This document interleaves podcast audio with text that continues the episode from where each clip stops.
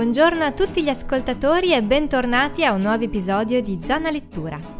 Oggi ci dedicheremo a qualche libro fuori dalle righe, stravagante e in grado di intrattenere il lettore attraverso storie incredibili, molto fantasiose e talvolta anche stranianti. Cominciamo subito quindi dal primo suggerimento. Juggernaut di Karin Tidbeck. L'autrice è originaria di Stoccolma, in Svezia, ma vive e lavora a Malmo. Juggernaut, una raccolta di racconti, è la sua opera prima del 2012 ed è stata premiata con il Crawford Award 2013, oltre a essere stata finalista per il World Fantasy Award.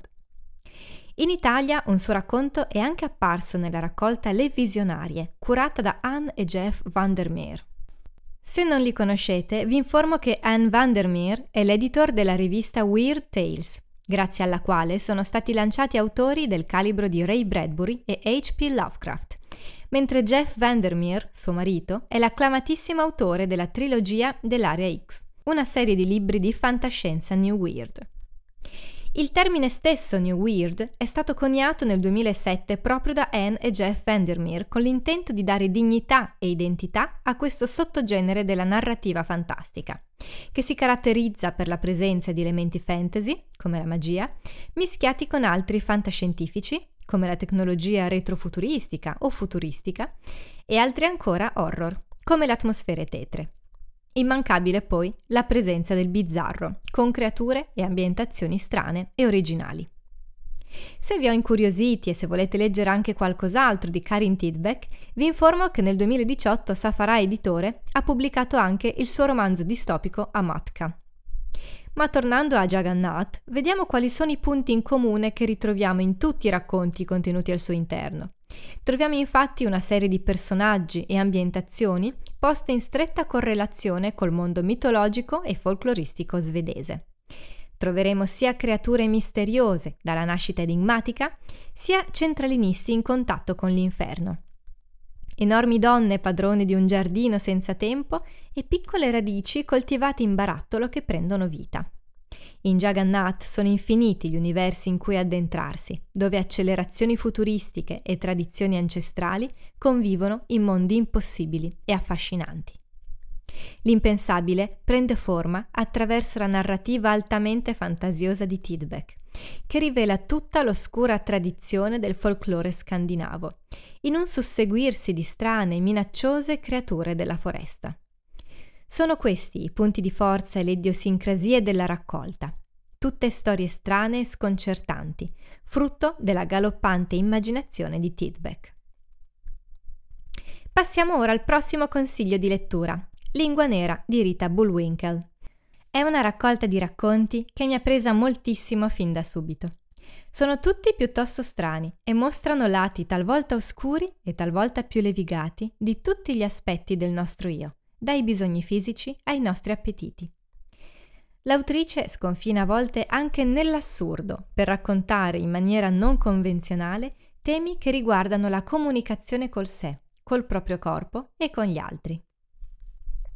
La scrittrice dimostra di essere una grande e abile creativa. Prende la realtà, la smembra e destruttura fino a ridarle una nuova forma, in cui l'assurdo prevale e assume l'aspetto di un déjà vu. Attenzione, per assurdo non intendiamo nonsense, o almeno quasi mai, ma ci riferiamo più che altro al surreale e all'inesplorato. In questa vorticosa raccolta tutto diventa possibile. Incontri con fantasmi, serpenti senzienti, ragazzine ossessionate dal cannibalismo, un uomo incaricato di consolare a letto le vedove. La libertà che sente Bullwinkle nell'inventare le sue storie la respiriamo tutta, ad ogni riga. L'autrice si basa infatti su una sostanziale sovrapposizione tra piani di realtà e soprannaturale, dove il fantastico si mescola all'ordinario. C'è un unico punto di contatto tra tutto questo, il cambiamento e l'imprevedibilità. È impossibile prevedere come si evolveranno le storie o cosa conterrà il racconto successivo. È un cortocircuito di autentica follia. Insomma, se non si fosse ancora capito, vi sto consigliando caldamente di leggere questa raccolta. È un vero spasso e vi sentirete piacevolmente persi tra le suggestioni e le sorprese infinite contenute in questo bellissimo libro. Concludiamo l'episodio di oggi con l'ultimo consiglio della giornata, cioè Mantide di Julia Armfield. Si tratta di una raccolta di racconti scritta dall'autrice britannica Julia Armfield che è stata inserita tra i migliori libri del 2019 da moltissime riviste quotidiane. Ha vinto il White Review Short Story Prize e il Pushcart Prize ed è stata tra i finalisti del Sunday Times Young Writer of the Year Award nel 2019. In questa raccolta vengono mescolati, in maniera folle e compulsiva, i generi più disparati, dalla distopia alla fantascienza pura, dal racconto gotico ai miti classici. C'è un racconto in cui una teenager ha un corpo in fase di sviluppo che anziché presentare brufoli e ormoni a mille, inizia a fare la muta e a perdere poco a poco pelle e capelli. Ce n'è un altro in cui in una cittadina gli abitanti iniziano uno a uno a perdere il sonno e tutti i cosiddetti sonni iniziano fisicamente a staccarsi dalle persone, prendendo vita e assumendo le sembianze di un'ombra. C'è poi un altro racconto in cui una ragazza perde la sua fidanzata in un incidente e continua però comunque a vederne il fantasma in stato di lenta decomposizione progressiva.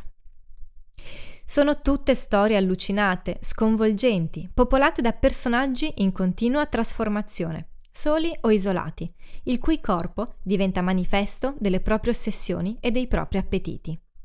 Sono storie ai limiti dell'incubo, feroci, dense di critiche massacranti e di racconti sull'odio e sull'amore verso se stessi e verso il proprio corpo.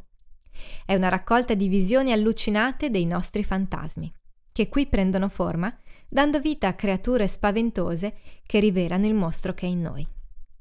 Sono tutti racconti molto brevi, in grado di sorprendere rapidamente e continuamente.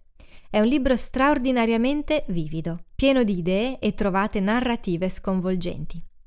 Dire che non si sa mai cosa aspettarsi dal prossimo racconto è semplicemente un eufemismo. Insomma, molto più che consigliato.